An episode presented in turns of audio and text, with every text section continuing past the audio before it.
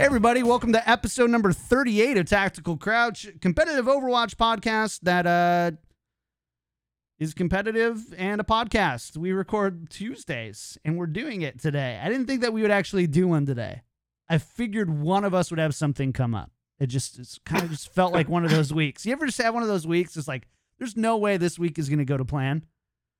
Oh, I have this with customers in my job all the time. You know, when they don't call in early enough, it's like they still have to pay and I get paid. So I'm always like, it feels like this person hasn't been missing for a while. I'm sure he's missing. So, you sure you're not sick today? Right. Yeah. So anyways, thanks for being here, guys. Really appreciate it. Of course, I am Kick Tripod. With me, two smartest brains in Overwatch, Yiska and Volumel. So good to see you guys. You're both looking great. Beard's coming in really nice, Yiska.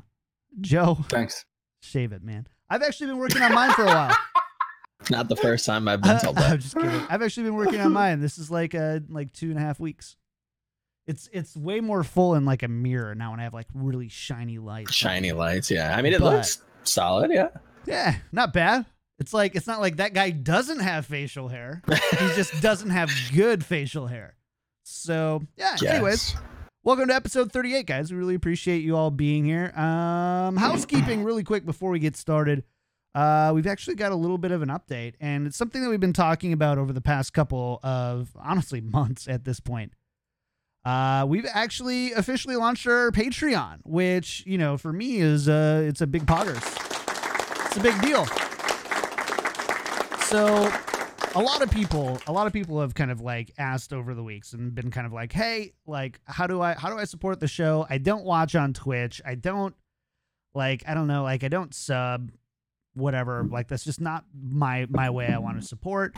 And I would love some like ways to support differently. And Patreon is something that I've done with my podcast over the years that have been really great and been a really great way to support creators. Because number one, Twitch takes like a huge chunk of whatever like you sub there, like they do, and we love like subs, prime subs, all that, anything. But like you're talking, you know, with Twitch you get about 50% of it, whereas with Patreon you get about 90%. So it's a little bit better there, but it also is really great because we can have like different tiers and perks based on like how you want to support. So we're gonna take, I promise, just 2 minutes to talk really quickly about the perks and some of the goals and stuff with this, because we want to thank you guys as you support the show. And so in order to do that, we set up some tiers. So $1 a month, these are all monthly, not per episode or anything like that. So it's 1 month, $1 per month. If you subscribe for $1 a month, you're a patron and we're going to thank you at the end of the show. We're just going to say, hey, thank you. You're also going to get a special role in Yiscord, Yiska's Discord, that is much more active than the Overwatch League daily one. We're probably going to scrap that one. And we're going to just move on over to Yiscord because that's where all the cool people are anyway. You're going to have your own special role there, and that's going to be great. For $5 a month, you'll also get preferred access to asking questions for the show. So we'll give you a dedicated channel to post questions in. And you will also get VIP'd. No, that's the next one. Sorry. But yeah, so you'll get those questions answered in priority there. Number 10, or sorry, $10 a month. And you will actually get priority access to our game night. So $10 players will get to play on game night. We're going to do like Jackbox games. Probably some Overwatch custom games. I'm going to whip up on these guys and on a paintball. It's going to be glorious. I am so bad at on a paintball. It's not so funny. Yeah, so we're going to do that a little bit. And then, of course, the last one is Master. $25 or more a month, and you're actually a producer of the show. So at this level of support, your name is actually going to be shown at the end of the show. And you'll also, this is actually, I didn't get this quite right. I messed up on the formatting. The Grandmaster and Producer, for $25 or more a month, you're a producer of the show. We thank you every show on top of the other perks. And you'll get VIP'd in the Kick Tripod stream. So you'll have that little diamond next to it. I need to delete that other one. So Don't pledge for master. Anyways, cool. That's it. Thank you guys. We've already had 6 people sign up, and we really appreciate that because we didn't even announce it yet. They just found it. They just found it. And we'll definitely be thanking you at the end of the show. So, all right, that's it. We didn't go too long, right? That was okay? No. Oh, yeah. Patreon.com/Tactical Crouch is where you can find that. Patreon.com/Tactical Crouch. Sign up, see the perks, hang out with us. We'd love to get to know you more. And yeah. All right, here we go. To the news. Joe, did you hear about the Florida Mayhem? Sadly. Do you hear what the weather's like in Florida right now? I heard it was very rainy. I assumed that was going to just be the rest of their season, but unfortunately they signed Rain from O2 Blast, who I didn't quite care for at Pacific Showdown. Didn't think he was all that bad comparably, but there again, there wasn't too many talented main supports there, so it was, you know, shiniest turd. It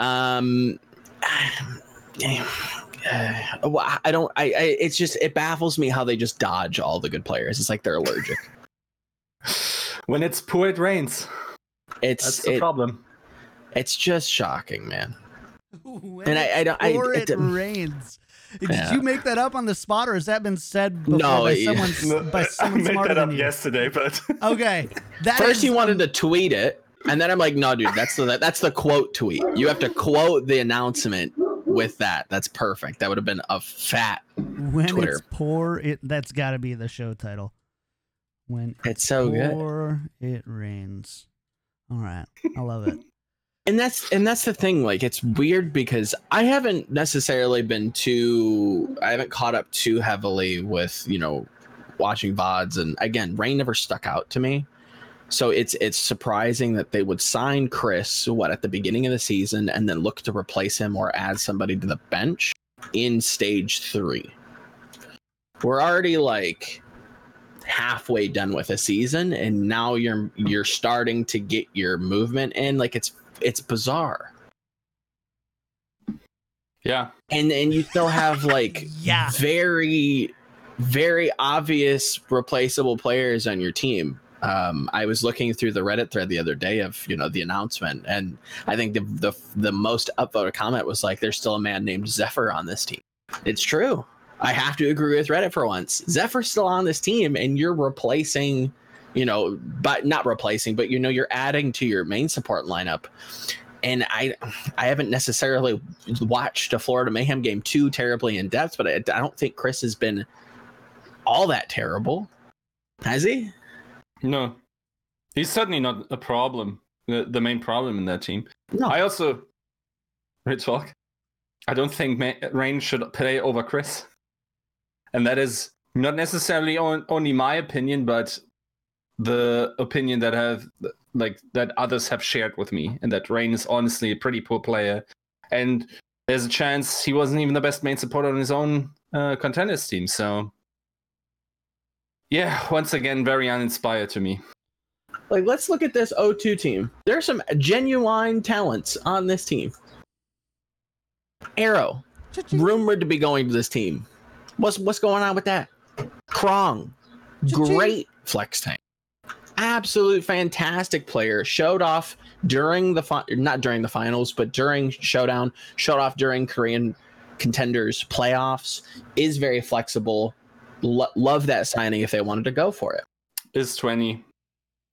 Is of age. Myunbong. Great flex support. Hagupyeon. Byram.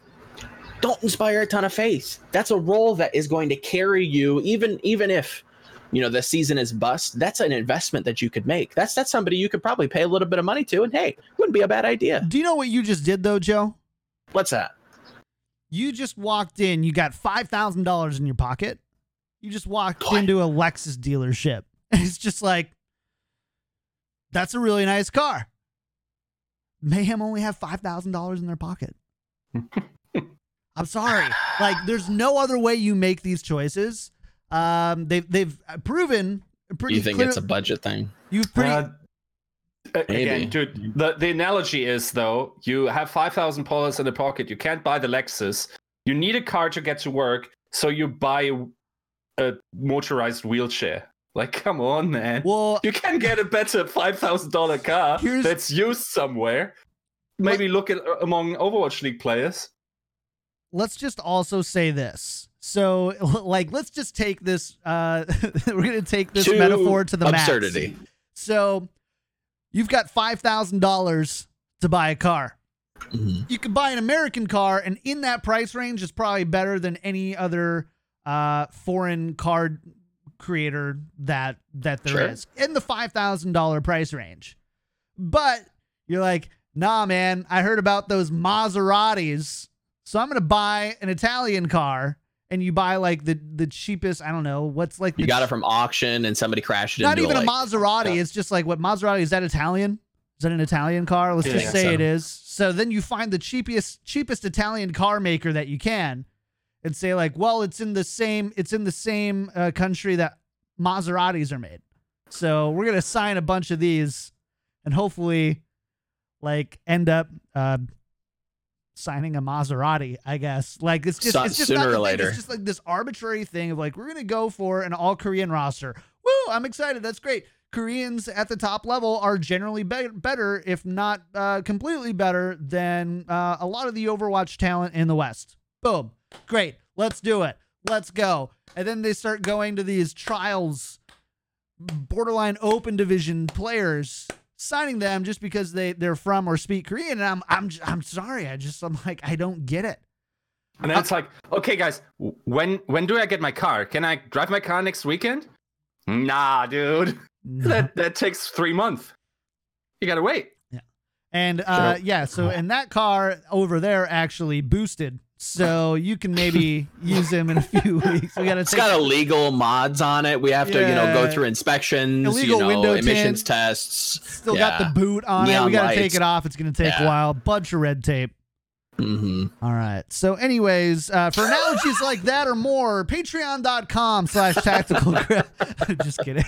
Yeah. So anyways, man, I just like, I don't want to poop on the Mayhem, man. I don't want to poop on these teams. What the Outlaws are for. And now they're doing good. Look at how good they're doing. I'm happy for them. I don't have to poop on them this week. I don't want to poop on the Mayhem fans. You know, they're loud. They can be obnoxious 100%. There's a lot of sports teams that are like that too, but I don't want to just go in and be like, dang, guys, your team sucks. Am I right? But I have to, because they just are just doing so poorly. And now they're not, so I don't have to poop on them. The Florida Mayhem, though, consistently poop. Please don't poop. No. You have to poop. You need to eat your fiber. Poop like once, maybe twice a day, I believe, is healthy. So I think so. But is it in Brooklyn Nine-Nine? Jake Peralta's like, I haven't pooped in 4 days. I'm as healthy as ever. I have a friend that told me that. I'm like, what do you eat? And he's like, pizza. My body doesn't need to dispose of the waste because it's so healthy. During military service, I never went during the week. I waited till I came home. Really? Oh, you were one of those people that like, I can't poop in public. At work, I was the same way. Now this is my work. So it's right there. The executive bathrooms are right over there between 8 a.m. and 5 p.m. until the wife comes. You can leave the door wide open. Blast music from the other room. I can actually look and see the screen from the toilet over there. So things you didn't want to know. A wireless controller and just have that game that you play on the toilet just set up. Yeah, you can play Underlords. Just pull out the controller. There you go. You can we're literally talking about taking a shit, avoiding the topic of Florida Mayhem. That's how bad it is at this point. Honestly, bathrooms and Florida Mayhem. Name something that has more in common with each other. Like that's about how closely related they are. Dr. Disrespect in bathrooms. Hey, dude, man, he owned that though, didn't he? Did he? I haven't seen any updates. His update, like he did his recap and all that kind of stuff, and it was funny. It was funny. I enjoyed it. That IRL stream was hilarious. I don't care how many rules he broke. I mean, I do care. Yeah, you shouldn't be filming in public, but like everything else outside of that was very funny. Like, yeah, fun. So anyways, Florida Mayhem, sign Rain from O2 Blast. We're not impressed.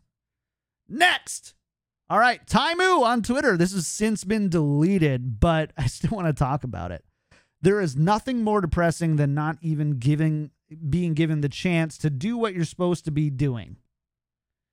Deletes it. We've seen that is depressing. We've seen tweets from Taimou over the past, I don't know, forever. But when he's not playing, he doesn't feel great about it. And to be fair, I'm not sure that there's any Overwatch League player who does feel great about not playing. Yeah. But you know, there is this respect of, you know, aspect of Taimou before an EnVyUs kind of being the hot shit. Like a lot of people really looked at. We still probably do analyze Widowmaker stuff based on you know, Taimou on what's the one in Mexico? Dorado. Thank you. Yeah. I think that's Mexico, South America. I think somewhere. So. Anyways, you know, like it's we did see a Taimou at one point that fragged off a Taimou who came onto a team that was supposed to be a support player and was given a chance. I think it was Internet Hulk who kind of gave him a chance to make the switch over to DPS and, you know, popped off and was widely regarded. He was well respected. I won't say he was like the best in the world or anything, but he was well respected for his mechanical skill. And now we're at a point where we're seeing a player who just doesn't play. So I understand that that's frustrating, but he's posting about it publicly now. Number one, should Taimou be playing more? I guess is that the first thing we should talk about. Number two, do you like seeing tweets like this, Yiska? Okay, so so let's assume that Taimou didn't make this tweet, right? And I'm currently in the situation as Dallas Fuel. If I look at the rest of my schedule, it wasn't. I didn't actually realize how dire it was, but there is absolutely a situation where they don't even make play-ins, even though they're 10-8 right now. The rest of their season schedule is very scary to them, right? They likely need at least 2 more wins, probably 3, to feel secure to get into the play-ins. I don't think there's any way they're directly qualifying with the way they're playing right now. So I think it's time to get try to figure some stuff out. And Zachary certainly is one of the weaker links in the chain. So I would have maybe tried to have Taimou in because, yes, he is a mechanical player, but he wasn't only a mechanical player. He was also, even during the peaks of EnVyUs, the shot caller for their team. So I assume he has game awareness as well as an understanding of roles that aren't only mechanically demanding. He played Roadhog 1.0, right? To fairly high, or to the highest level, I would say. So set the standard on Roadhog, yeah. Yeah, I would say I would try. Now, as for making that tweet, okay, so assuming that not all resources were exhausted, where Taimou literally is like out there begging his coach, please put me in, or worse yet, we've seen this in the past. I'm not saying that happens at Dallas, but where players are exempt from even participating in scrims, where it's like, okay, you don't even have to show up anymore. Mm-hmm. If it was a situation like this, I sort of understand this tweet now, right? Yeah. I don't think that was the situation. I think it was literally like, okay, we want to keep playing with Zachary because also I think there could be merit to continuing playing Zachary based on the information that the public or as well as I am missing. So for instance, maybe one thing could be that it's very apparent to the coaching staff that Zachary has a stage issue. And you can only get rid of this by playing more, sure, like having stage experience and whatnot. So you have this player stay in, even though it's getting to the point where you have to ask how much longer does he need to play in order to get rid of this. And also maybe anticipating the DPS matters. Now, it is not immediately apparent to me. And I've said this before the season. I honestly was never high on Zachary. I don't think he ever made that squad better than the current players that are on this team. Now, it's interesting to me that IKM did actually pick up the Zarya as well, so I guess that freed up a slot. Then again, I would have tried. Now it gets into the issue that you might have to take disciplinary action where you could have thought about making a switch up, and you cannot budge, I think, on that disagreement that went on Twitter. It wasn't just Twitter. Like, he doubled down on Reddit. I saw Reddit comments where he made the comment, someone else said, oh yeah, this is just a... Reddit tried to interpret it differently, and that was a very charitable reading. By the way, great job, Reddit, on this for once, where someone said, okay, this could be interpreted in a less egregious way. And then Taimou literally came in and said, nope, it's literally about me not being able to play a Brigitte over Zachary, even though I've demonstrated at the World Cup for Finland that I can play this role. Now, that didn't sit terribly well with me. I can understand, especially former absolute top players, being a bit salty about not being able to show the world again what they're made of. I think we saw a similar thing with Tivik the week before.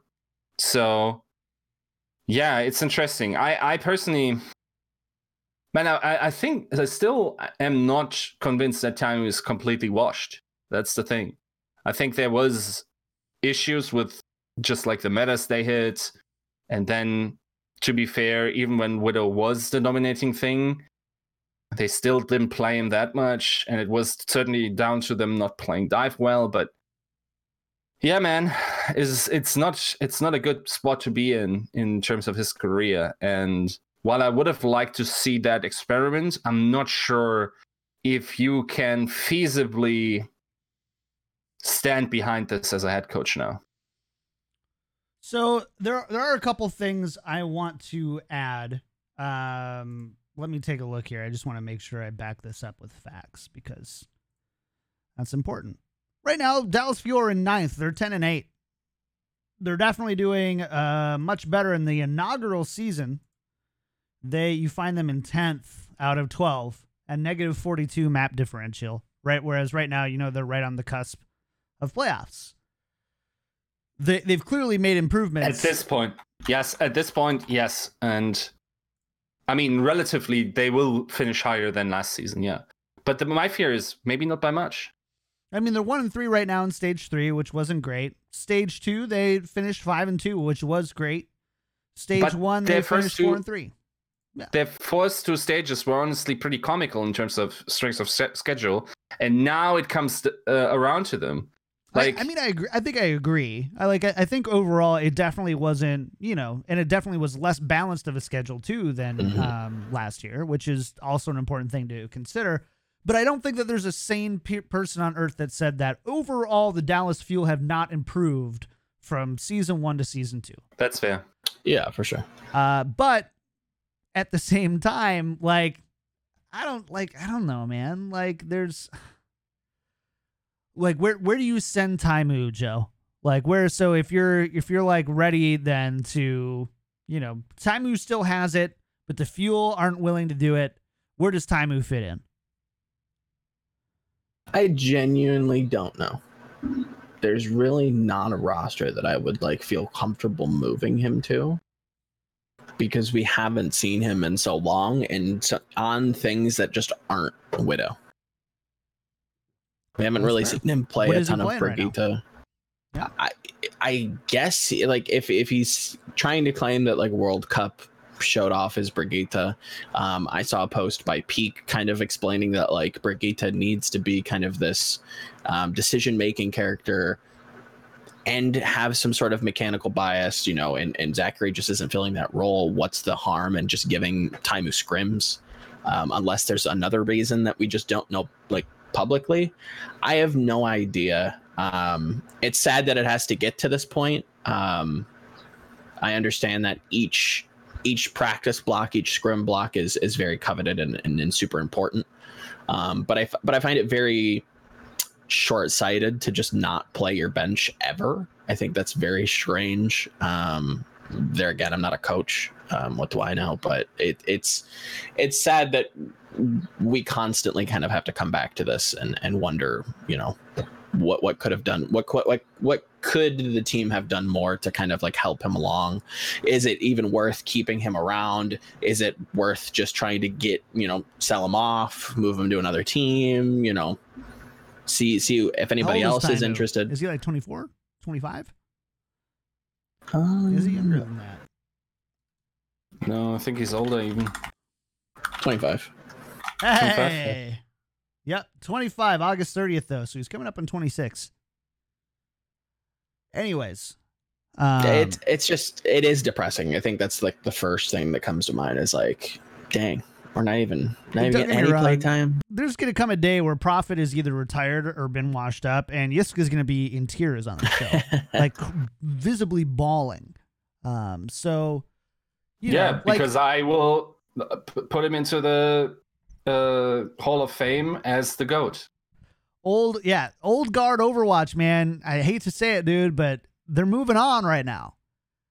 Taimou is very, very much a part of that. He's very much a part of it from the beginning, and right now he might be on the way out if he can't find the way to get himself on a team that'll let him play.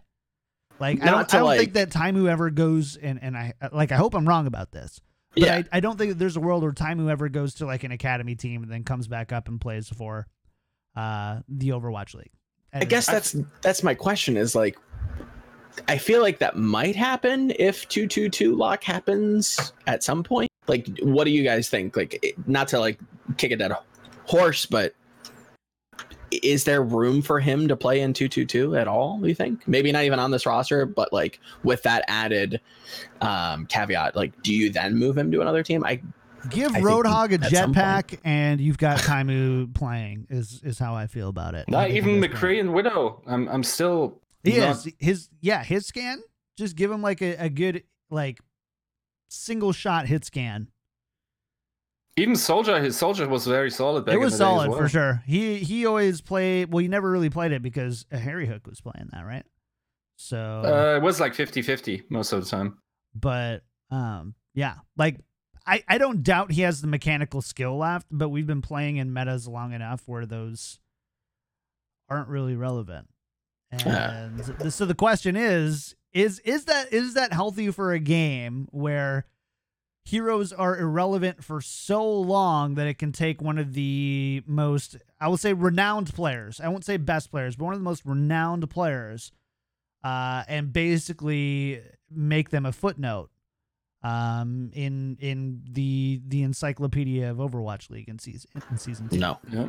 Like that's not a very healthy game at all. It's one thing to be like, you know what? We're not playing... I don't know, Tracer anymore, we're playing Sombra, or I don't know, something that's a lot more closely correlated. We're like, you know, like, oh yeah, he's got a great Widowmaker and a McCree. He can play any of those things. Or, you know, you've got Farah and Genji players tend to kind of overlap a little bit. Like, it's just, it's really unforgiving when there's not overlap.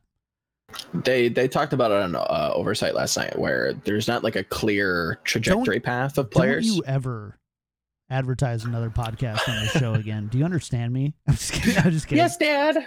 I'm just kidding. Sorry. Monty had brought up a really good point that there isn't a clear trajectory for players where it's like, okay, great, I'm a Tracer player. This is what I should be working on. This is my tool set that I need to fill out to be, you know, one of the top professional players. That kind of recipe isn't defined currently, right?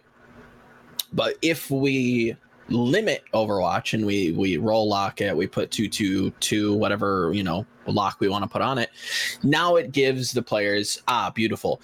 I know I need to practice these heroes. Right now it's, okay, I played Tracer before. Now I have to practice Zarya. That's not something that I have much time on, but it's what's demanded right now. And if I want to keep my job, I have to practice this. And players that have played Zarya are now being rotated in over those players. So it's very strange. Like, I think the best example was like, what do divas need to play? What is a flex tank really? Because in this meta, flex tank also needs to play Sombra. how does that make sense for a player to like intuitively figure that out? Yeah, it's I once made a video, and I think that still holds very true. There's like a field of research called a special skill. And they look at how specialized top professionals are within their field and how different it is for them to compete under different rule sets. So one thing they looked at is they took the Olympic distances for bow shooting, archery, and then looked at how accurate they are exactly at that meter distance, and then moved the target just a little bit, and the outcomes are ridiculous. Like, these people drop to a mediocre level just by having 2 meters on and off. Like, their special skill is so fine-tuned to this very specific target range. Now, apply this to esports and apply this to Overwatch, and you constantly have to, like, basically start from a completely new point in order to get there. And we will never have, like, truly excellent player, because excellence is specialization, and unless we sort of standardize some of the things. And I agree that we still need changes within the game. I just disagree with the severity of what we've seen, where we turn from an FPS shooter into a speed 3D MOBA in like the meta of a season. So what I hear you saying here, I'm going to put words in your mouth here, is what you're saying is no more new heroes and no more maps. But you're no more maps. I'm all there with you. Yeah. No more maps. I honestly, so here's the thing, right? Like, I don't know. Like, so one of my good friends, Trevor May, he's a pitcher for the Minnesota Twins. And I've asked him, I'm like, is baseball that you just like get sick of? Oh, the baseball meta is stale. And he's like, yeah, but I love baseball and it doesn't really matter. And, you know, he's like, I still throw the same pitches. I still do the same thing all the time. And at the end of the day, it's way more of a routine than what we deal with in esports, but there's such like a low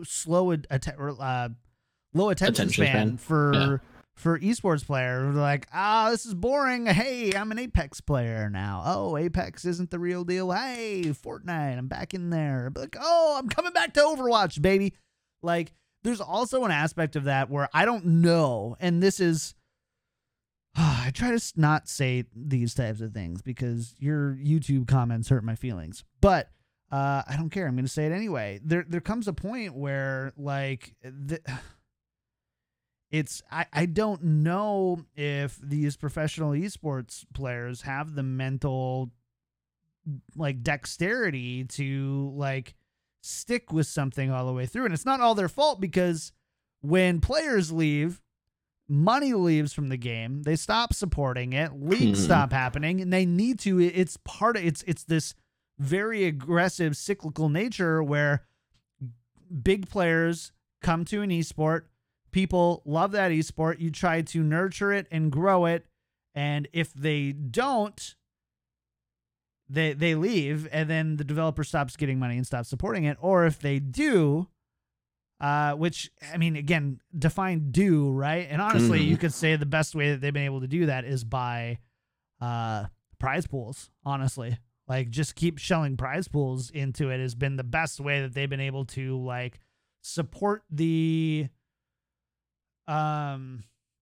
what's the word? At least like the people think that it's a big deal, because right. You know, the International has what, 41 million, something crazy, something stupid like that. And you're like, you know, Fortnite's putting $100 million into esports. That was a number from last year. And obviously Overwatch League has hundreds of millions of dollars in the infrastructure there, but it's just kind of vicious. Like, no, it is. And I think you touch on like a really good point that I think you can apply to just gamers in general, because that's kind of what we are at the end of the day. Like, even if you're an esports athlete and you're a pro player, like, you started off as like just like a gamer. You downloaded Steam, you played TF2 for fun, like, you casually were into games. And there is this kind of culture of low attention span, and we want more, and, you know, crying to the developers and figuring out what needs to change to kind of fall in love with the game again. And sometimes there isn't anything, and you're just broken up, right? And that's okay. You just kind of have to deal with the loss, and that's kind of it's. I definitely know where you're going with, like, baseball, but there's, like, nobody you can, like, again, maybe this is more of a question. It's not like somebody made a baseball clone. Yeah, it's like, who that all of a sudden the baseball's a wiffle ball, yeah, and Joe Mauer is now going to be playing baseball, and Trevor Mayer going to play baseball, or wiffle ball, and now we're all playing, we're all talking and about wiffle ball. Like, it's, I understand there are so many bad comparisons to that. You also have, like, the local infrastructure of it all, which is, you know, probably a big deal. You don't stream baseball in the way that you stream games and esports. It's not accessible like that. Like, there's so many things. And to my understanding, baseball is very traditional. Like, this is baseball, and if you don't like it, it's not even that fun. It's not even that fun of a sport to watch. You go there. No, it's fun to play. It's terrible to watch. I love playing it. I love watching it, but I grew up very competitive baseball player. Sure. So like, and so I know I'm definitely part of that, but ultimately the best part of it is you go get drunk and eat hot dogs. Like, I don't know. It's basically the closest thing to being a German that we have. No, we don't do that. We don't do that. You don't get drunk and eat Wiener Schnitzel. Don't lie. No, we do watch the games in the stadium.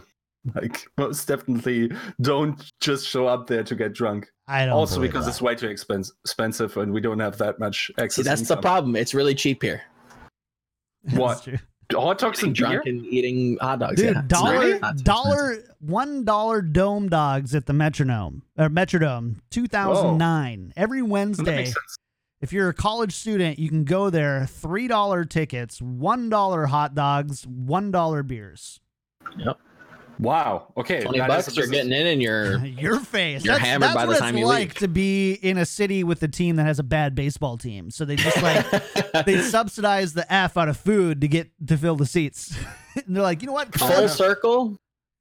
Is there a marketing scheme here with the Florida Mayhem? I know Bud Light is like the proud sponsor, the proud alcohol sponsor of the Overwatch League, guys.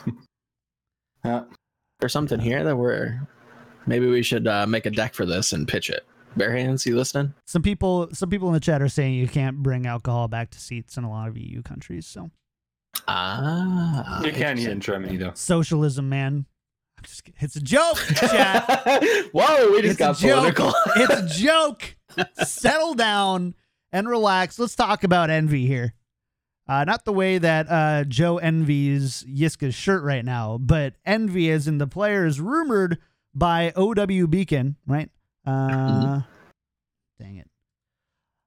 To be going from the Toronto Defiant to Shanghai. So OW Beacon says Shanghai Dragons have acquired envy from the Toronto Defiant.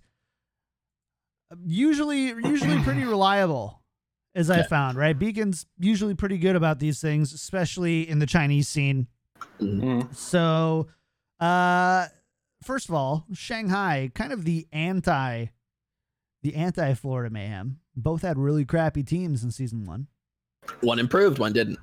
Both made major changes to their rosters. You want to hear a fun fact, John? The Florida Mayhem, career-wise, so season one up until now, do not have double-digit wins. They have a total of 8 wins.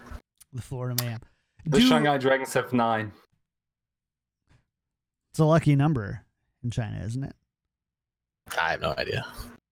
Maybe. Hopefully. Anyways. So, yeah. So, the Shanghai Dragons, despite not winning a single game. So, what I'm hearing from you is the Shanghai Dragons, despite not winning a single match in season one, have more match wins than the Florida Mayhem. And since 3 stages, they have more wins than Florida Mayhem career. Well, the Paris Eternal are tied, if I remember correctly. But that's just like crickets for me. I just don't know, like, what are you doing? I thought, didn't we, like, I mean, Does this fall on bare hands?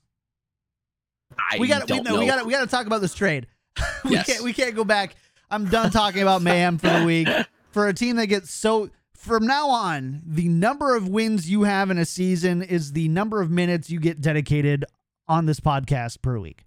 So right now we can spend no more. We can spend no more than 8 minutes talking about the Mayhem moving forward until they start winning matches, because I just can't. So anyways, EnVy going on to Shanghai from Toronto. Obviously we just had Baroy on the show 2 episodes ago. Make sure to go check that one out, because it was full of insight. But you know, I would feel like this would be something that was written off by Baroy a little bit. Like there has to be some method to the madness here. So is this a good move, Yiska? What are your knee-jerk reactions on this one? So if that's true, it's kind of interesting that they were able to get EnVy a new team. It makes sense for Shanghai in the sense that they just got rid of Guardian, right? Mm-hmm. So if you want to be secure in your roster, and if anything ever happens health-wise or whatever, to have a backup player makes sense. Now, in terms of EnVy, I'm not sure if he was promised a starting spot. I probably wouldn't imagine that to be the case. Maybe, I don't know. It's an interesting move if that was actually true. Certainly unexpected to me. I would have maybe even expected him to go to Mayhem more. Yeah, I think that's what we wanted. There, right? That's what we wanted to happen. That would have made sense. They've played together before. You know, Florida needs a flex tank. This guy apparently was on the market for a little bit. They were shopping him around. I need a cha-ching sounder for every time we talk about the Mayhem and a reason why they don't do a smart move, because I do think every time it has to be that. Has to be just cha-ching. Like, they just avoid them. They're allergic. I don't know. I'm at a loss for words. Dude, they're buying they only got enough money for this nice wholesome American-made $5,000 car. The thing is, it's like they have Chris and then they get Rain, and they have Hago and then they get Byron. And then they have Zephyr. And they could have EnVy, and it's like for the same price. Okay, dude. Like, I don't know for the same price. EnVy for the same price as Zephyr. I'm not sure. I mean, I'm not sure what he would have cost. I cannot imagine Toronto is eager to necessarily keep him if they don't plan on playing him because of the hybrid roster system. Mm-hmm. So, I'm not sure. I don't know, but like in my gut feeling is that they didn't demand ridiculous buyout fees. If they actually did get a buyout fee on a player that now twice has had internal struggles and has been ejected from the team mid-season for simply that, pretty good business move right there. I applaud Jay, but I cannot imagine that being too terribly high. And I think there maybe would have been a possibility also. It probably would have been a better move for Toronto to sell to Mayhem, because these guys are not going to be competitive with you this season. Mm-hmm. And the Shanghai Dragons definitely are still within your reach. So how much money do you think winning Overwatch League nets you as a franchise, as a percentage? Percentage of your revenue? Or? Percentage of your revenue. Not much, dude. I don't know. I mean, do you think it does at all? Wait, as a team or like as a couple of percent, maybe? No, probably not. Like most of it should go to the players, so why does right? So why does it matter if you're trading to somebody who's competing with you? Because I mean, okay, so in terms of winnings, that's one thing, but you definitely want to be higher up, so you acquire more fans, and therefore your bottom line. Gross, do you think that there's a strong correlation between a team's win-loss record and their willingness to support their team? I think so, yeah. How strong of a correlation would you say? Like, let's say a team... like, it's tough to say, because this is not a very good word problem. But you have a team who... I mean, let's use the Houston Outlaws. Mm-hmm. They in stage one of season one, they went to playoffs and were dang close, honestly, on a few things. Sure. Mm-hmm. They played middle of the pack the rest of the season. They then went down to arguably one of, if not the kind of worst overall franchise that wasn't just an actual laughing stock and not playing the same game as everybody else. And now they're back up and they're like, well, actually, they actually might be pretty good. How do you think that is correlated to overall fan base? I don't think it's actually that big of a deal. I think it's a pretty big deal. It depends on your team, though. So, for instance, if you're from a smaller city, yeah, right. If you're from a smaller city and then you develop this, I mean, okay, for one season, I think the trend is not as big. I can tell you though that German kids are buying Golden State Warrior jerseys now, mm-hmm. right? Or like the biggest sports star. Like that, the jersey that every child like on a soccer place when I go look is like a Real Madrid like Cristiano Ronaldo thing from last year, or and then certainly Messi for Barcelona. Right? They don't have any connection. They just cheer for the best players. I think in general, also these two players are now definitely bigger brands than their teams they played for. Right? So I think. If you have a longer legacy, I think you certainly can build your brand on that. I think you can, but I mean, there's a few things, right? Look at our all-stars. Mm-hmm. Pine was an all-star. What the F does Pine have to do with that's NYXL? The weird part about Overwatch is that I agree with what Yiska's saying, because we've debated this quite heavily. Success and performance can correlate to like positive marketing, but I also think that like positive marketing and good marketing can kind of make up for the lack of success that your team's having, but in Overwatch it does feel like it doesn't matter as much that your team is doing well. I mean, look at Shanghai. I agree. I think it matters less that your team is doing well than if your team is doing poorly. Actually, no, sorry, other way around. I think it matters more if your team is doing poorly than if it's doing well, unless you're winning. So outside, you know, like 1 and 2, maybe 3, 4, 5, 6, 7, like LA Gladiators, I love them to death. They've always kind of been, you know, that upper echelon, but they've never quite touched the brand capital of NYXL. London Spitfire, I think, is another one. I think Vancouver may very well be. I have to wait till the end of the season to kind of see it. I do have some insights to some of the numbers on that, so I can back it up. But it's, you know, it's almost like it's being bad doesn't pay off as much as not, or being good doesn't pay off as much as not being bad. Yep. Which is I agree with that. Yeah. Like, I don't know, like I think that's fine overall. But when it comes to making trades, then I would make the argument. If you're like, hey, John, you're going to be the head of the marketing for a team. How are you going to market this team? It's not going to be around wins and losses. No, of course not. It's going to be around players. It's going to be around the brand vision. It's going to be around the people local to the area. The correlation of people who are fans, like, you know, if you introduce your friend here in San Francisco to the Overwatch League and say San Francisco has a team, what do you think the chances are that they become a fan of San Francisco before any other team? Double, triple? Mm-hmm. Then again, there are global brands that have more fans, or vastly more fans, outside the area where they come from than from the area. Simply because they have been successful for. Are they profitable to market though?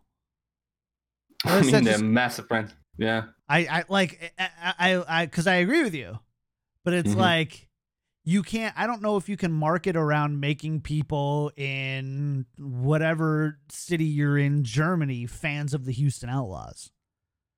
I don't know if I can do that. I think it. It should probably be a bigger deal being able to play in playoffs, right? The play-in tournament I expect to be pretty hype. Mm-hmm. I think that is and people double down and all of a sudden that you want. Yeah. People double down and they all of a sudden too, like all of a sudden people who have never talked about Overwatch League talk about their favorite team and buy t-shirts. Oh, of course. Yeah, they do.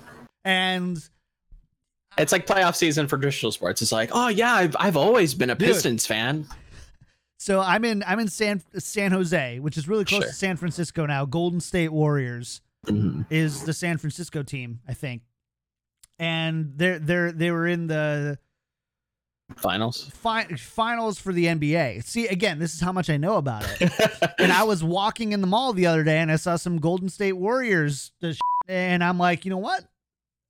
That's pretty cool. And I'm here. I might be a part of that. San Jose Sharks are 2 blocks away from me, right over here. They're in the playoffs. And I've been a Minnesota Wild fan my entire life. But whenever the Avalanche, when I was in Denver, were playing well, and whenever the Sharks were playing well, I'm like, you know, it might be kind of cool, though, to finally have something from a team that wins. Nothing against the Wild, but win a Stanley Cup already, will you? So, anyways, it was a long...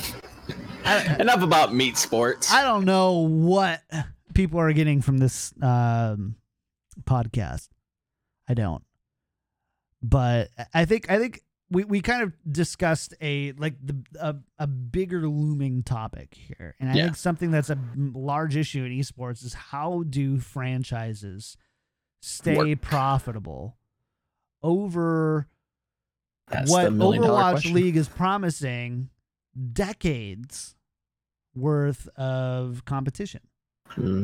And that's the question. We're asking the question, is it player based? Is it record based? Is it just brand based? Is it just like, oh, you got the right city, dude?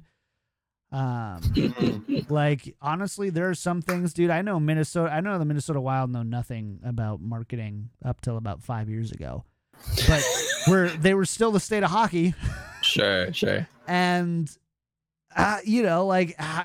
some of it you can't market around. You just have to kind of hope that the stars align for your brand, and you have to be willing to accept that. So there's so many different levels and facets to the complexities of what is going to make Overwatch League the first successful franchise. I would say decade plus esports franchise to ever exist. I mean, you could argue, so StarCraft 2, you could argue made it about a decade. Could argue made about 10 years. What do you mean by franchise? Because one thing that definitely is around and has been around and will be around, and I would even wager will be around longer than Overwatch, is CSGO or CS. Just Counter-Strike, yeah. So that's just Lindy effect. And I know nothing about Counter-Strike, so that could just be ignorance. Yeah, the States thing. We just never really got popular. So my understanding, when did CSGO come out? I thought it was 2009. Early 2000s, I think. No, longer. Was it longer than that? Really? Yeah, it wasn't in the 2000s. But CSGO. But it's CSGO, kind of the same way that's saying Oh, CSGO, sorry. Yeah, not Counter-Strike. Okay, CSGO came 2012, maybe. Oh, okay.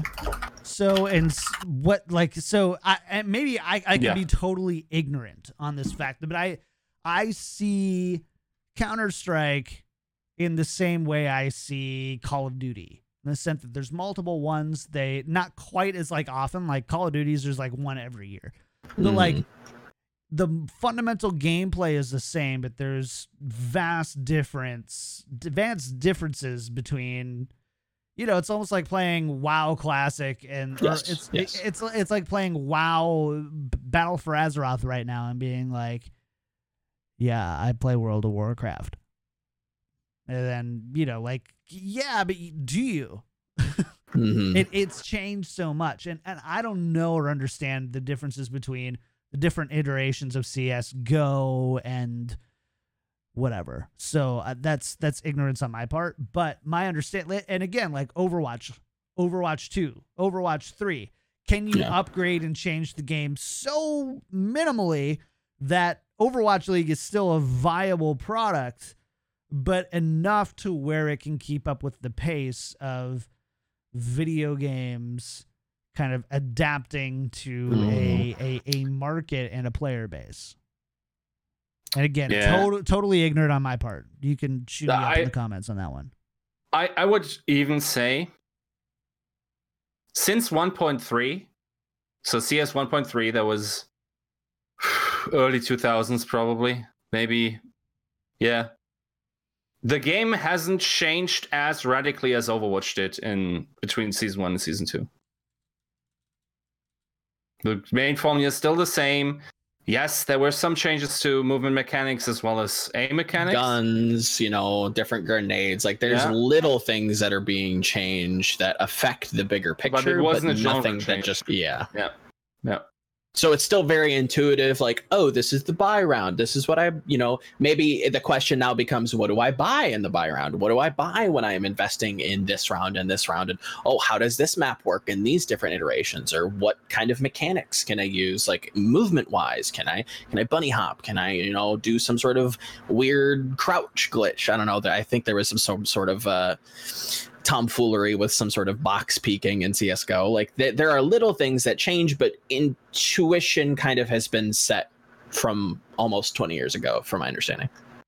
Yeah. No, they're different, definitely even core strategies for specific maps that still apply to some point. Like, it's crazy. Sure. Yeah. I mean, and honestly, if you bust out, and we've seen this, like Halo, like I want to say Halo is a relevant esport, but it's sadly, it's, you know, it's people are still playing it and having fun. That's great. Yeah. You know, you bust out a Halo 1 map in Halo 5 and it plays relatively the same. The weapons shoot relatively the same. Yeah. You could make very much the argument that that's a 19-year, 2000-2001 is when the original Halo came out. That's a 19-year franchise because people are still playing Hang 'em High. Exactly. With the broken, zoomed-in pistol, right? No, like, three-shot headshots. Yeah.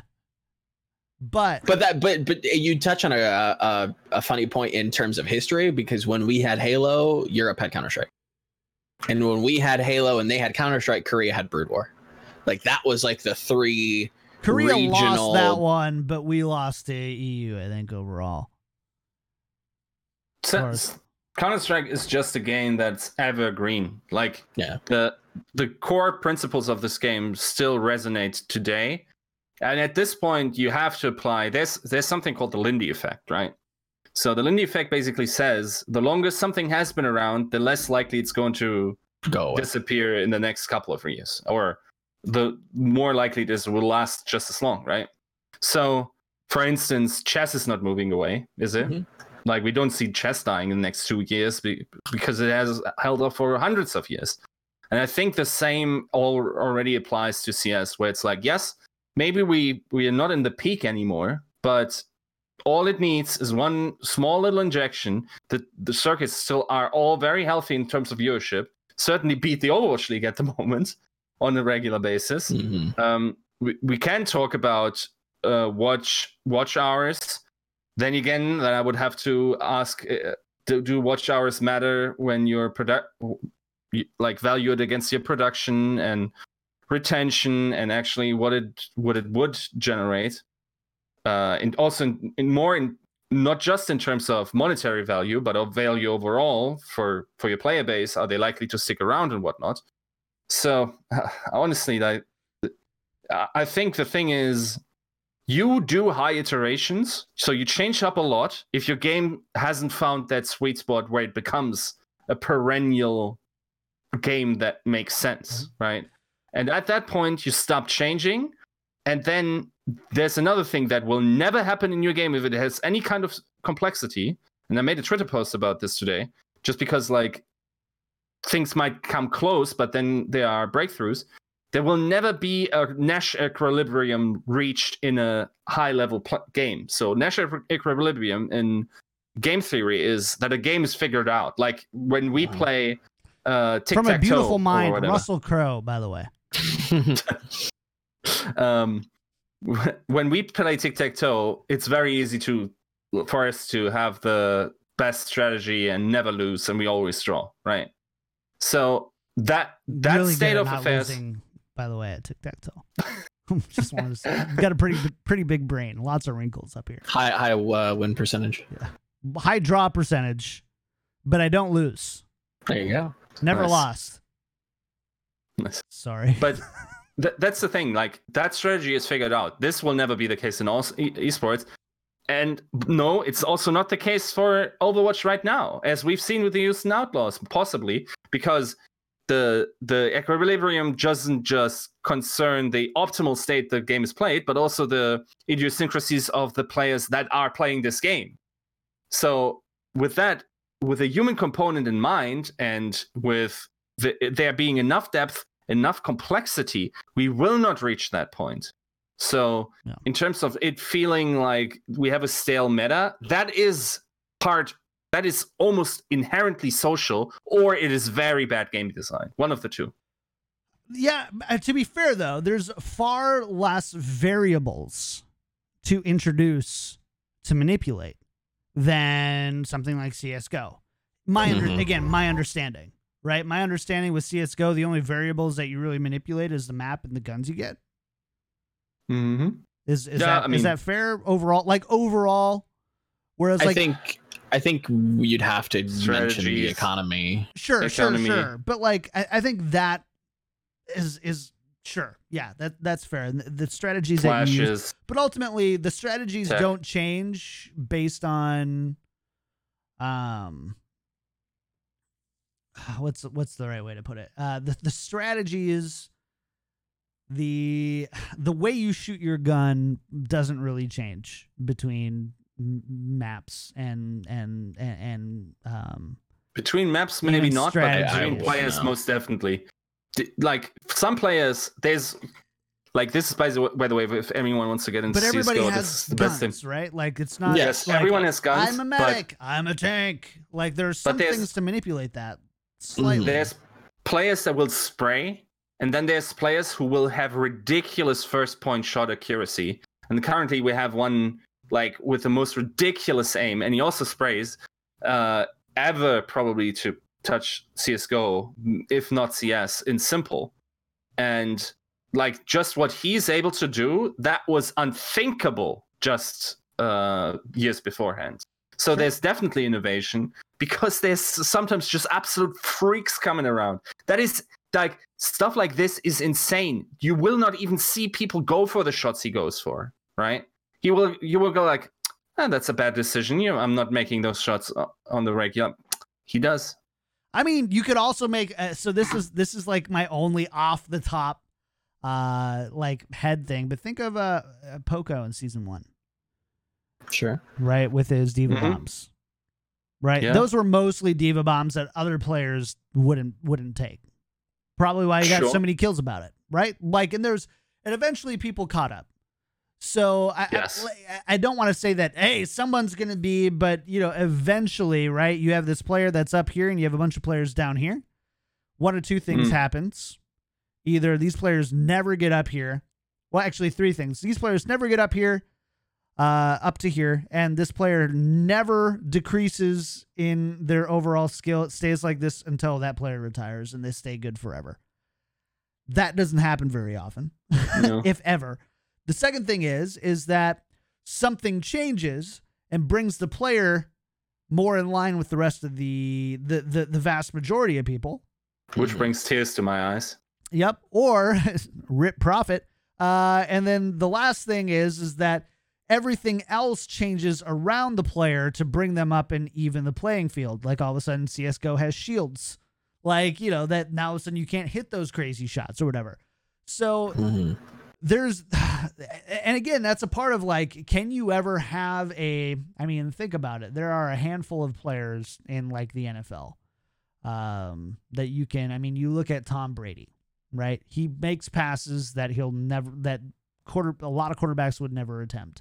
He deflates balls in a way that no other franchise has the courage to. All those different types of things that makes him, a little bit more, not head and shoulders above, but at least head above everybody else there. And you constantly have this equilibrium, but you also constantly have this...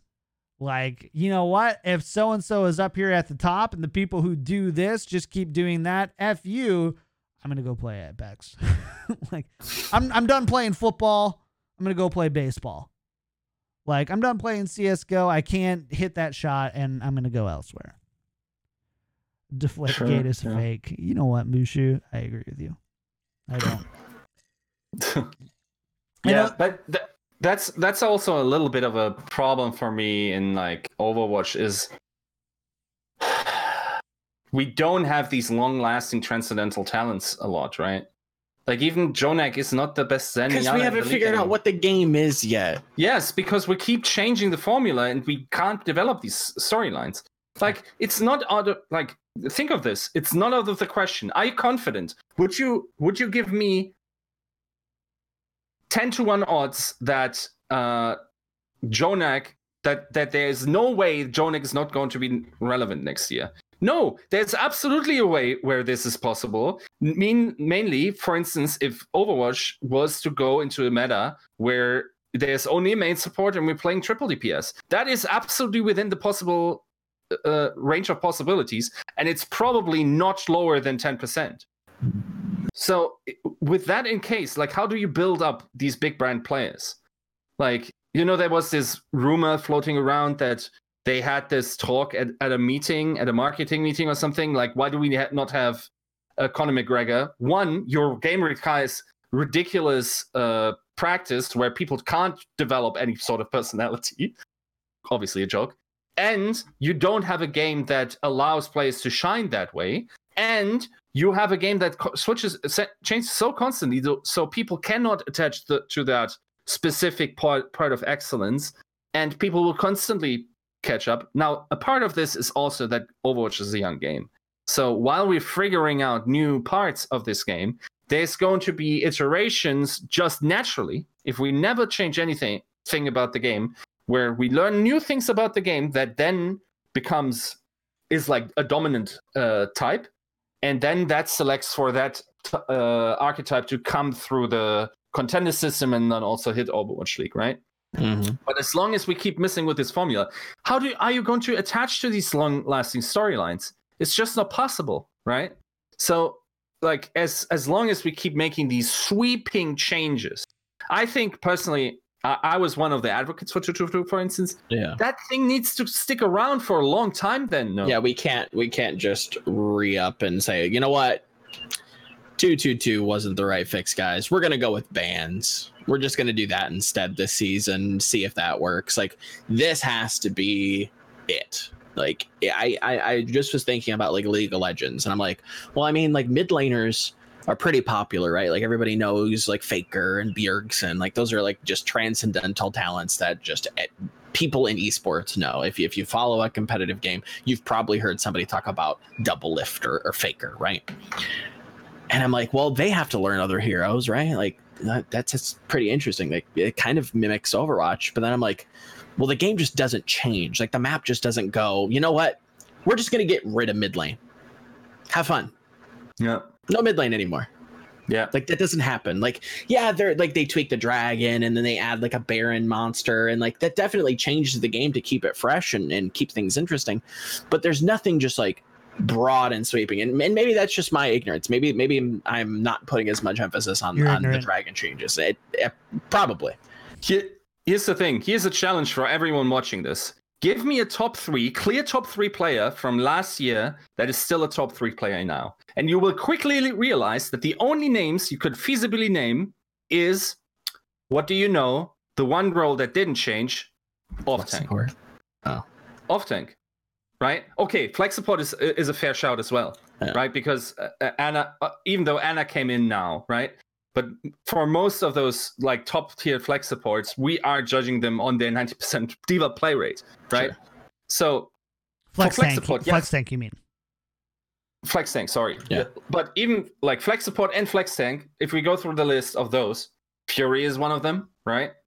Mekko. Choyobin would have been probably pretty sick last season. We didn't consider him like nuts. I mean, he came in pretty late. Like, it gets hard here, right? Other than Fury, even on the roles where too much didn't change. Then on flex support, we have like Jonak. Is he top three still? We can argue that. Who else? What about... Where's Bedosin? Where's Nico? Where's Ingod? Gone, dude. Like, even though those... Buzzkill. Like, main supports. Where's Neptuno? You're really pissing me off right now, Yiska. Where's Ark? Completely gone, right? Main tanks. Gesture, where is he? Where's Fissure? Where's Mano? I don't want to talk about this right now. But you know who is doing good? The Houston Outlaws, right? Our superstars are dying frequently, dude, and it really hurts. Hopefully the same thing doesn't happen to the podcast meta next year. I mean, I don't know. Everybody's got a podcast now, so you never know. Fair enough. I want to talk about one more thing before we have to get out of here, and we've already gone a little bit long. So the Houston Outlaws, obviously not done well in stage 2. Have they won any? Or sorry, so stage 2, yes, they have. Sorry, stage 2 they didn't win any, but in stage 1 they won a couple, right? 1, 2, 3? Three. So they went 3 and 4, and then they went 0 and 7. We had largely written the Houston Outlaws off, and they've come back in stage 3 with vengeance. They have, they lost to NYXL 2-3, taking him to 5 maps, which, you know, I kind of wrote that off. I'm like, hey, you know what? NYXL, they've got an illness. You know, they're trying a new style. Kryptonite is bad teams. It just is. But yeah, NYXL loses 2-3. They defeat the San Francisco Shock 3-2. And then they sweep Boston, who is slowly kind of losing their spot as a gatekeeping team for Overwatch League. I feel like they're nosediving. I agree. I'm trying to be generous here. They sweep Boston 4-0. Got to ask you guys, in stage 3, are the Houston Outlaws for real, Joe? Yes. Like, I am, again, I don't want to poop on these bottom tier teams. Like, I want them to improve, and I am so over the moon that this team has finally got their shit together. Like, pardon my French. There's no French players on this team, at least not yet. You know, this is improvement incarnate. You know, they're playing, you know, Jake's mouse might be double clicking, but they're playing things that fit their style. They're having a little bit more fun with it. And my understanding, my kind of philosophy, if you're enjoying what you're doing, you're probably going to excel at it a little bit more, right? This is these are characters, these are heroes that fit their style. And it's just been a slog to actually get them to the point to realize that, hey, you know what? We could do what Chengdu does.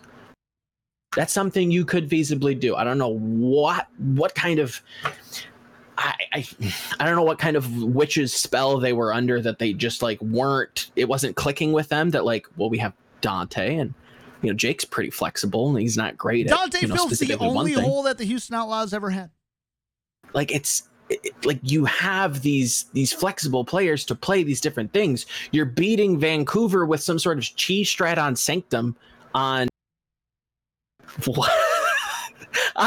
you're beating Vancouver on Sanctum with some sort of Orisa Soldier comp with Lynx, or like it's written on the wall and they're just like, I don't have a hat near me, but if I did, I'd put it on my head like Yiska. And it's just like, goats.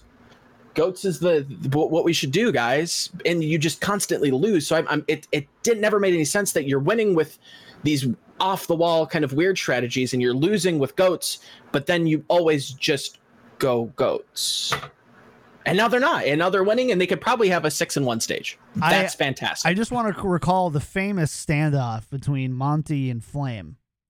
It's still going on, by the way. It's still going on. Yeah. So Monty is all like, you guys suck. Try to do something, you know, like try to change. You don't have a style. You're not good at anything you try to put out. Change it. Flame's like, nah, bro. You know how easy it is to change styles. You can't. You got to play this certain way, man. Like, that's the way that it goes. And then they change it up. And what happens, Yiska? I understand both sides to it. 100%. Sure. They're not wrong. So, for instance, like you were the Houston Outlaws. You have the belief that last season you probably screwed yourself out of playoffs yourself by, like, if you look at the match record, also the scheduling was as biased as it could have been last season in terms of which teams they dodged. They dodged, I think, Shanghai Dragons in Florida. That certainly, like, when you think, okay, they're one game off from playoffs, that is certainly a big thing. Not winning those map fives, you gotta win those map fives, that's on you, mm-hmm. but still, you screw yourself out of doing that against Philly. If you won one of those, you would have went to playoffs. So you're in that mindset where, like, you know, there were two teams that just snuck into playoffs and they actually got into the finals. So we could have done that, right? So, okay, you enter this season and you're like, okay, we can hang with the big dogs. So we're playing GOATs. We want to play the optimal meta composition. And for players like this, right, to accept that it isn't like that, you cannot out-execute people on this specific meta comp, is a realization. And that is also what Jake mentioned, what it means to them as competitors. Now, when they did switch it up, I made this tweet that I hope they realize that this is not a downfall for them personally, mm-hmm. that this is not dodging, like trying to out-execute people on this established meta comp. This is trying to find their own tune and like honing their own idiosyncrasies, like their own talents in a way where that is beautiful to watch. It's highly entertaining to watch also for a large chunk of people. And it also suits your style much more than the meta composition did. Now, if you can reinvent yourself in that way, or really just find within yourself what also worked last season with the addition of, you know, player who is proven to be a very good Sombra, then that is like great. My problem is I think with more insight and also with being more receptive to esports history, these players, they could have been in a way better position than they are right now in order to get playoffs. Because I wrote this article, how it is still possible for them. They have a pretty easy schedule. But like getting into play-ins would have been so much easier with just 2 wins from stage 2, which mm-hmm. they absolutely could have gotten with not forcing GOATs all that often. Now, what I will say is the tweet that Jake meant in terms of like, okay, on Rialto, on Eichenwald, I always forget the third map. You cannot run anything but goats. And people who say this don't have a professional understanding of Overwatch. One, I think that is completely missing the tone. But I will say this has not been disproven. They were hammered by Shock playing different compositions on those specific maps. So that comment still isn't disproven. And so real fast, I think the nuance there is that I think he's talking about specific points on those maps. So like Rialto, I think in general is very much a GOAT's favorite map. But on Eichenwald in particular, I think point A, we're seeing a lot of variability. We're seeing a lot of flexibility. Yes, but on B and C, that's when you see a lot of the GOAT swap up. So to his credit, I don't think you can fit all that in a tweet, but I think that's what he means. But I also think too, though, that it also depends on the team that you're playing against. Like, yes, you're not going to play against a Titans team or a Shock team and win them and beat them, but you might against a Boston team. Some of those 6, 7, 8, 9, 10 teams, you might. You honestly might. I don't agree with what Jake said there, and I do think that there's I probably need to do a tad more research before I say this, but I'm going to say it anyway, is I would be very surprised to find out that there's not empirical evidence that that you can beat a team, a GOATs team, I mean, like the 6 through 10 range, not playing GOATs on these critical points. Yeah, you probably could. I guess it's a measure of difficulty. Which is harder, beating a bad team in the mirror or beating a bad team fighting against the map, if that makes sense. Like, I guess that would be the question. Anyways. Hard to tell. So, Joe, you said that you think the Outlaws are real. Yeah. Yes, good. You think the Outlaws are real? You think that they're real contenders here in Stage 3, that they're going to be a team that we're going to see, let's just even say this, in playoffs and competing well in playoffs here in Stage 3. Yes. I think for Stage 3, just looking at the schedule, man, that is honestly pretty... let's see. Let's go through this. Paris on Thursday. That's Florida very on Sunday. Important for this season, by the way. Yeah, like wins here are you need to get play-ins, and this ending 6-1 would be fantastic for them this stage. Paris and then they start Paris Florida. And yeah, Paris so on Thursday, Florida on Sunday. Then next week on Friday they play. So already, as long as they don't like 3-2 both of those, they should be in. Yeah. Yeah. Then they play Washington, then they play Toronto, and that's their stage. Washington, Toronto is already what they needed. Like those are 4 very easy wins for them. Yeah. Is Toronto an easy win for them? Yes. Yes. At this point, yeah. Sadly. Like I think Toronto's position, and again, said this before, I think they're postured well for the long haul. I think we're getting, you know, a little bit closer towards that finish line, but overall I think this was like a trying to figure it out season for Toronto, and hopefully by 2020 they'll have a better idea. Look, hopefully by stage 4. So I'm just gonna make a statement to make things interesting here. I don't think that the Outlaws beat Toronto. And I think, and I keep it 100 with you here, I think Toronto is in the same tier as Washington Justice and Florida Mayhem right now. All right. Yeah. And it hurts, dude. Yeah, I don't want them to be. I respect your stupid opinion. No, I'm just kidding. No, I'm the idiot here. Let's be real. So that's fair, right? We've seen Toronto. I mean, man, I don't know. Like, I overall, I think I kind of consider them at our expectations. I don't put them at 20. I think overall I still put them like 12 to 15, and I think that's where we had them initially. Like they're kind of at that expectation, but they aren't trending up right now. Yeah. But I'm just not ready. I'm not ready to commit to the Outlaws. You know me. I don't like to snip snap on teams like that. No. There is something in me that absolutely believes that Outlaws could go from like winning against the Shock and losing against the Justice.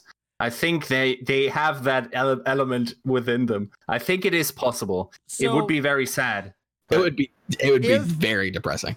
If there is this type of hope for the Houston Outlaws to go from arguably the worst team in the league, or one of the worst teams in season 2, bottom 2 for sure, to one of the best teams in the league, over a pretty, I don't know, like, how big of a, do you consider this a big meta shift between 2 and 3?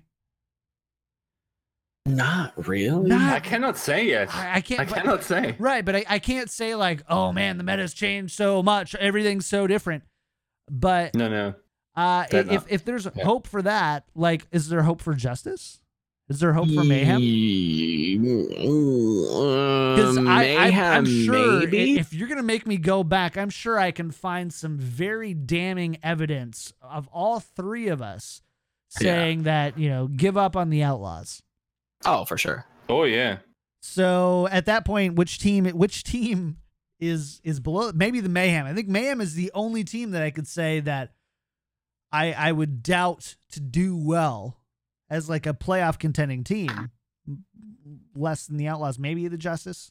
Probably. No, I think the Justice are probably the worst team in the league. Like, I don't see a world where they just kind of get better. Right. Like, I could see maybe Mayhem doing something.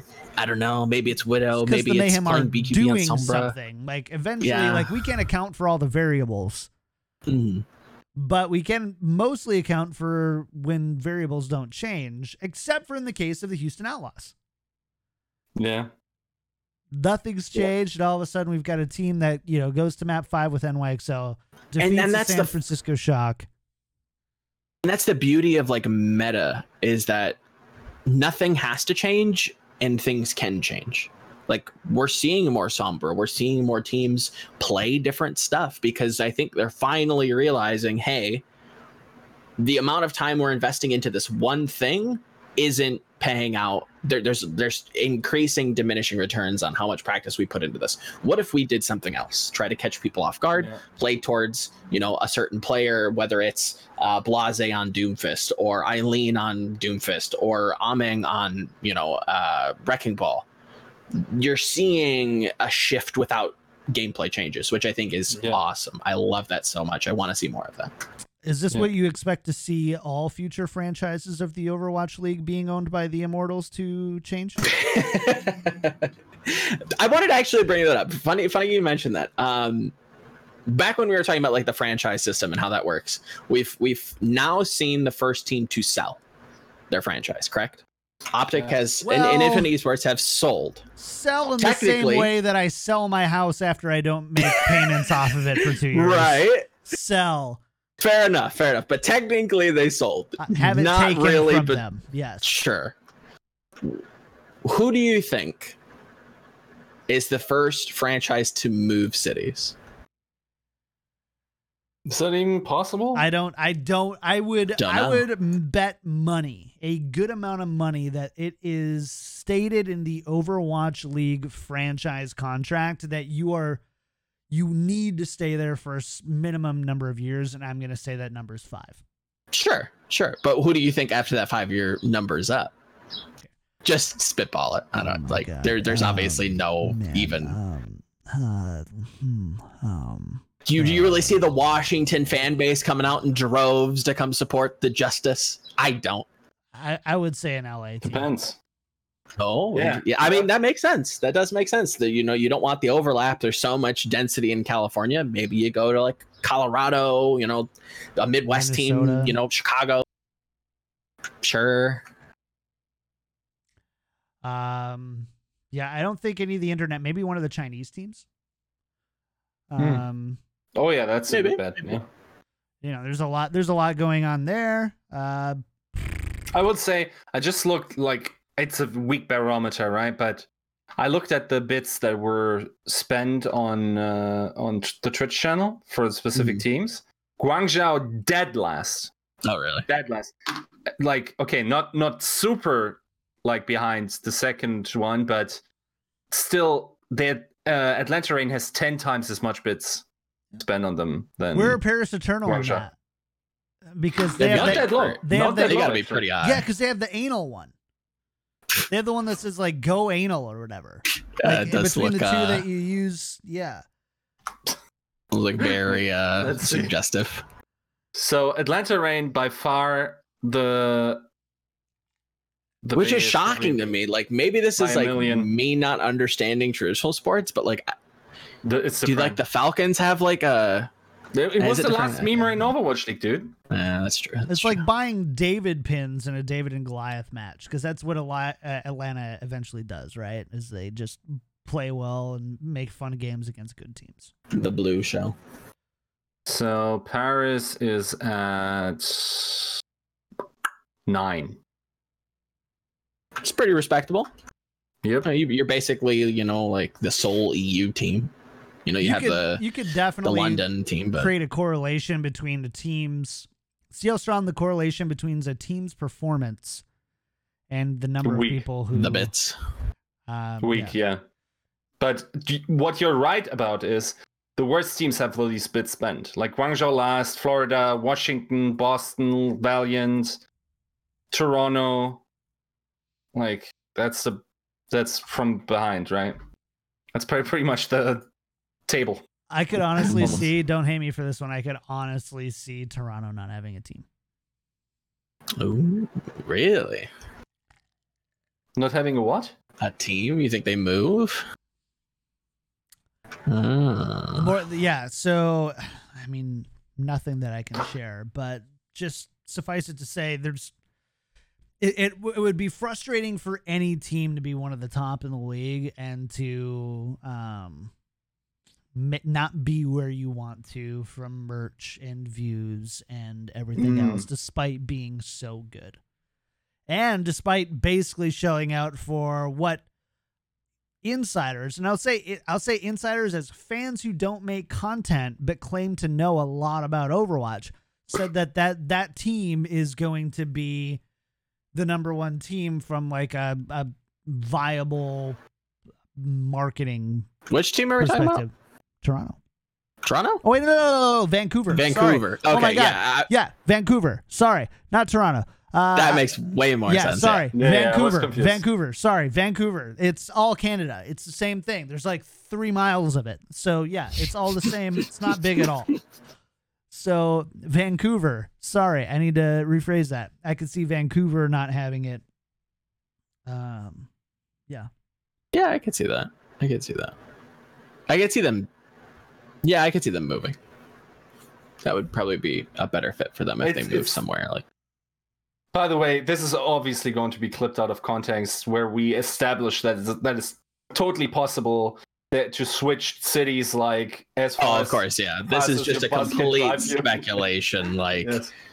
Looking at traditional sports and seeing like the crazy movement and, you know, what is it? The Rams kind of have moved around a lot in the NFL. I would bet somebody $100 though, as soon as the day that contract opens up, mm-hmm. within 6 months, at least one franchise moves within the original 2 years. Yeah. So, all right, we got to get out of here. How's that sound? Let's get out. Sounds like a plan. That was fun. Thanks for hanging out, guys. It's a good show. And we didn't discuss anything, but upcoming matches for this week you might want to pay attention to: Spitfire versus NYXL, Spark versus Dynasty, and Chengdu versus Dallas Fuel. So some interesting ones there with some interesting implications for playoffs and just, you know, fun matches to watch overall. So make sure to tune in to Overwatch League this week because it should be pretty good. We're going to change up the end of the show a little bit. So with the launch of our Patreon, we definitely do want to thank those who sign up to be patrons of the show. Joe, what do you got for us, man? So for our lovely, lovely, beautiful, great eyebrow having, just genuinely gorgeous people. Yeah, we've got little Bo Peep coming in hot with the patron, whatever you want to call it. Definitely first, patron. Last, whatever. I'll drink you. You can clip that. Joseph C, thank you. I see you out there sharing the names. Joe Brothers. Nathan P, why couldn't you be a Joe? You gotta ask your parents. Savvy, I think that's how you say it. That's okay though if it's not, because I love you and you have great eyebrows. And Sham Man, I don't actually know if that's how you say it, but I've spoken Shaman with him a lot. Shaman. And he's the man. Shaman. Is Shaman the man? Shaman. Cool. Holding it down on Reddit. Good friend of mine. Thank you for supporting the show. You know, everybody, we love you. Come in for a big hug. Love you. Patreon.com/Tactical Definitely Crouch. Support the show. Tactical. And you can be on my cringy list of people, I think. Yeah, so that's going to be a thing now. So, again, thank you to all those patrons. If you want to support the show, we just launched it this week. But one of the best ways to do that, besides supporting on Twitch, is supporting on Patreon. We've got some really cool perks. We hope that you enjoy them. Thank you to all those patrons. You can find out more at patreon.com/tacticalcrouch. Let's talk about iTunes reviews. This is something we haven't done before. We had 5-star iTunes reviews. We're going to go back a little bit, but we do have some, don't we, Yiska? Have fun with these names. Do you have to... In the, yeah, I'll take. I'll handle it because this guy's just not prepared. Sorry. Yes, no, guy, I gave you the thing. I said, "Can you do this?" Wait, when did you give me the thing? It's in the show notes. He's an absolute it's down rat. In the closing thing for the show notes. This is not. It's all right. I got it. You know, Leaf X Leaf. I love you, Yiska. I don't know about him. You know, he went to go get cigarettes, never came back. Right? It is what it is. Urkel 81. Oh, that's the show I watched a lot. Is your first name Steven? Because Steve Urkel. Definitely. Yes. Shout outs to you. You also need to be born in 81 to still appreciate that name. Exactly. Urkel 81, thank you so much for leaving a 5-star iTunes review. Traumaton, hashtag 1313. Is that right? Am I reading wrong? Dyslexic? Traumatron. Like a trauma automaton, right? Yeah? See where you're going with it? I had trauma with something. Oh, minor stroke while trying to pronounce that. 100%. 1313, that's a pretty unlucky number. It looks like it's from Discord. You know, maybe try to be like 1312, maybe like 13 something else. But, you know, thank you for supporting the show. We love you very much. Haste the Hero. Nice. Sounds like a post-hardcore band that I might see a T-shirt in Hot Topic. So Haste the Hero. Hopefully you're hitting those genty guitar riffs. So thank you very much for supporting the show. And from the UK, we've got Covey9. Sounds like Coney Dogs, Coney Island. Wow. Love me some Coney of that. 2012. Yeah. Not going there. The good news is we're not going to have 12 of these every week. So we should have 12 of them every week. 100%. If everybody loves the show and wants me to, butcher and roast their names, you should definitely sign up with the most egregious names possible. I'm looking at you, Butt Pounder 420. Where you at? That was one that I left. It was just from one of my olds. Poop Feast 69. Hello? Anybody? Feast. Come on. Oh man. Support the show, leave a funny name, and you get to have one of us read it. And it's great. As long as it's not there's a line. Yeah. You gotta watch that line. There's a line. It's not be goofy, don't be racist. It's a pretty low bar. Yes. It's a pretty low bar if you've listened to this podcast ever. But I will say this. So somebody had asked in chat, Fod said, why are iTunes reviews even a thing? I think that's a great overall, like, why does it matter that you get iTunes reviews besides we like the occasional pat on the back? But it actually does factor heavily into how people can find your show. So, like, the more reviews it has, if someone types in Overwatch, the more people find Tactical Crouch rather than The Payload, which is a show that I used to do that hasn't done episodes in over a year. Be very difficult to find that. But it's still number 4 because of how many iTunes reviews it has. Oh, okay. So that's why it's important for iTunes reviews. So, think of it like a Reddit thread. If you get a lot of comments on your Reddit thread, it goes up, right? A lot of activation. You're interacting with people. It shows the algorithm that you guys like the show. Go say hi. Make a funny account, and we'll get to read it. And John will laugh at how poorly I mispronounced Traumaton. Traumaton. Tramatron, Tramatron, Tramatron, 1 tree. All right, we love you. Oh man, we that's a way to sort out content though. Is it not the best way to find content on? For Amazon? Some people, it is. Some people, it is. I think that's the first. Every time I look at a podcast, if I'm like wanting to learn on, so like I'm getting into Underlords, the first thing I do is I type in Underlords in podcasts. Mm-hmm. And then I immediately look at 5-star reviews, or I look at number 1, how many reviews they have overall, and number 2, how many of them are 5 stars. And then I go read through the recent ones to see if they've gone downhill recently. I'm probably a little bit biased, but I mean, how else do you? And to be fair, it's not the only thing that matters. Like the overall downloads matter. If someone has 50,000 downloads in a week and someone has 500, but the 500 one has like 3 less iTunes review or 3 more iTunes reviews, the 50,000 one's still going to be first. Well, anyways, that's also how I buy my stuff on Amazon. I just go like, okay, so 5-star, and then we go to the comments and see if it's some Indian bot that's posting in there broken German like I like very much, and then if that's the case, okay, fake ratings, next product. And I look for the good ratings, and that's how I find my product. Yep. Because I trust the people and not the nosy experts. Yeah. Yeah, and it's not totally just 5-star reviews, guys. Like, there's an argument going on in Twitch, and it's like, why would they do that? Why would you just make a bunch? And honestly, number 1, people do. It's the same reason why people spoof Amazon and iTunes reviews for apps. You'd be surprised. I too, when I first got into content creation, didn't think that any of this stuff mattered. I 100% will tell you it does vastly more than you would expect. Anyways. It's not intuitive at all. Hot takes. That's enough hot takes, chat.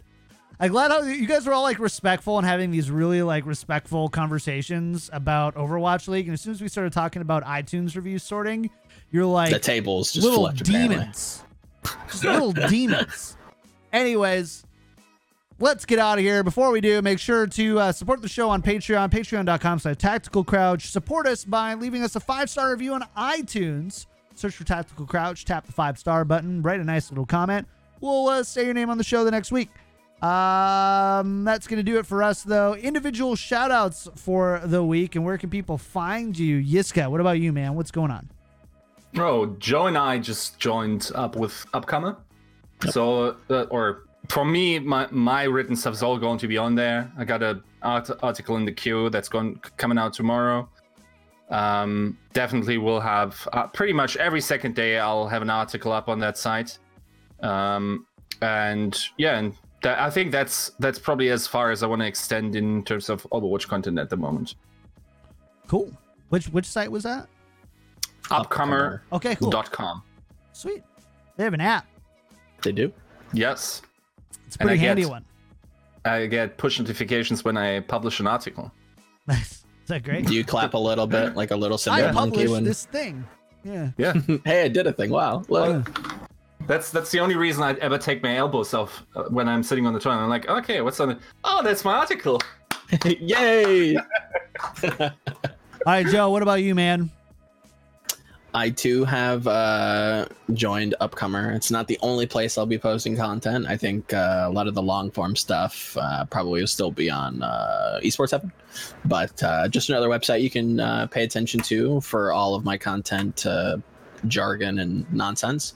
I think probably towards the end of today, I'm going to try and get out a theoretical piece. I'm adapting a YouTube series that did quite well into written content. We're going to be looking at alternate Overwatch history. We're going to see if LW Blue actually played Apex Season 4, what might have happened. And it's a tough one to answer.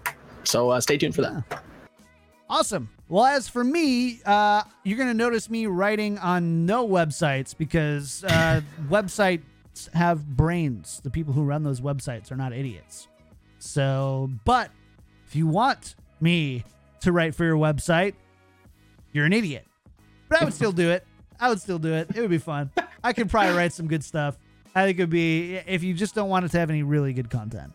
But yeah, I stream kind of often here at twitch.tv/Kick Tripod. You can find me on Twitter @Kick Tripod and everywhere Kick Tripod, YouTube, Kick Tripod, all that kind of stuff. So make sure to follow me there. Tell me how much you hate my takes or whatever. I don't really care anymore. I'm over it. And then, as for me, that's it. Let's give you the show info. So the show info, you can find us everywhere at Tactical Crouch, Tactical_Crouch on Twitter, Kick Tripod on YouTube and Twitch, and patreon.com/Tactical Crouch now, which is exciting. We've got a game night. We're going to do game nights. It's going to be sweet. What do you say? On a paintball. I'm really good at Jackbox games. I will say that, and drawing games and like guessing games. I'm going to crush you guys. There's a beautiful Jackbox game where you have to invent something. You have to like scratch it out on like a napkin, like what your invention is. And you have to like make prompts for people. It usually divulges into hilarity. I'll just say that. Definitely stop by, come hang out. It'll be fun. I want to see some more creative names. People, I want to have some horrendous ones to call out. Yeah. All right. Yeah. Digging his own grave right here. Yeah, that's gonna be a great one. Make sure to follow the show everywhere. Thanks for hanging out with us this week, guys. We're gonna be back right after the music for the post show. See you next time. Bye.